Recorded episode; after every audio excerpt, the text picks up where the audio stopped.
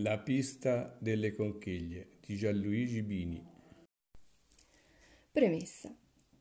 Nessuno saprà mai con certezza dove e quando successe per la prima volta, ma un giorno ormai sepolto nella notte dei tempi, un uomo raccolse una conchiglia sulla riva del mare o, più probabilmente, raccolse il guscio di una lumaca terrestre durante il suo girovagare quotidiano in una qualche savana ormai scomparsa. Quel semplice gesto, dettato forse da un'attrazione di tipo puramente estetico, era destinato a segnare il futuro culturale dell'umanità e in una certa maniera anche il suo futuro spirituale. Da quel giorno in poi le conchiglie sarebbero entrate a far parte del corredo umano anche presso le popolazioni più lontane dal mare. Poche sono le creature viventi che hanno accompagnato il cammino dell'uomo in quasi ogni aspetto della sua vita.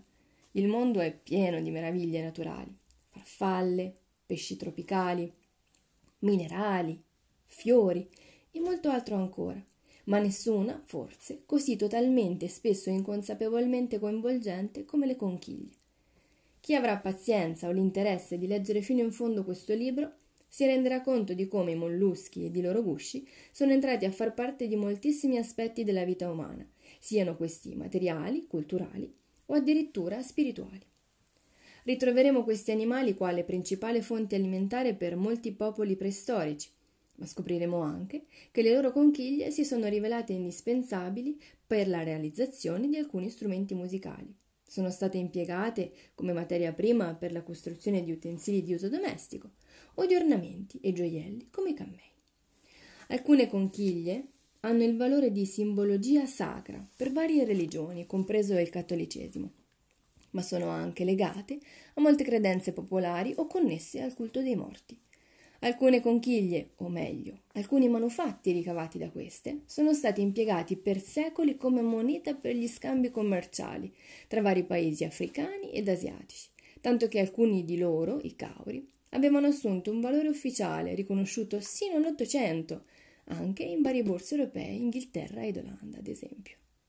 L'effigie delle conchiglie è stata ed è riprodotta nella numismatica e nella filatelia di vari paesi, come pure nella simbologia araldica di alcune casate europee.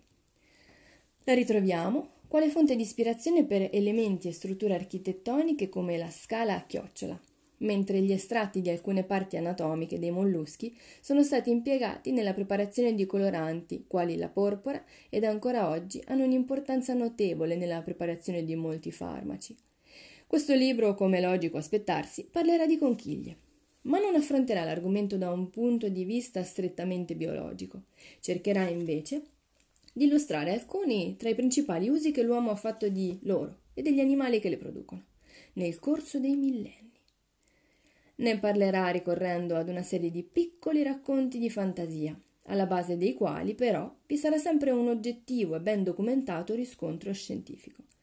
Da un punto di vista zoologico, lo studio dei molluschi è suddivisibile in due diverse branche di indagine, branche che spesso si intersecano e lavorano in sinergia. La malacologia, scienza che si fonda essenzialmente sullo studio del mollusco e che quindi studia anatomicamente quelle che sono dette le parti molli dell'animale, e la conchigliologia, che invece si basa quasi esclusivamente sullo studio della conchiglia. Noi ci baseremo prevalentemente su questo secondo aspetto.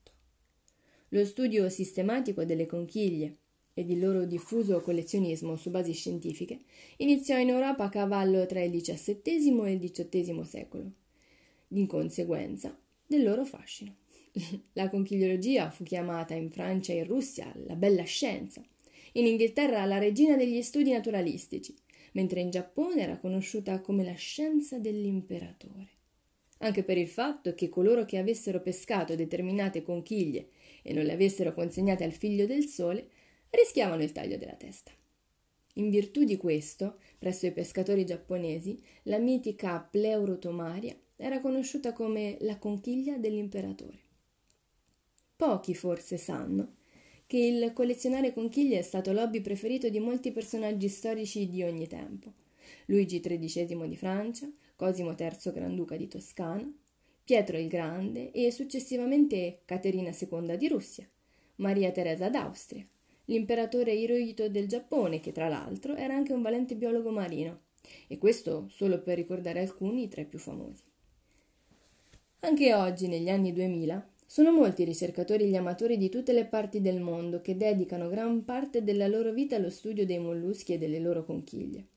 Potrà sembrare incredibile, ma nonostante tutte le conoscenze di cui disponiamo, si scoprono ancora decine e decine di nuove specie ogni anno, alcune delle quali anche nel Mediterraneo.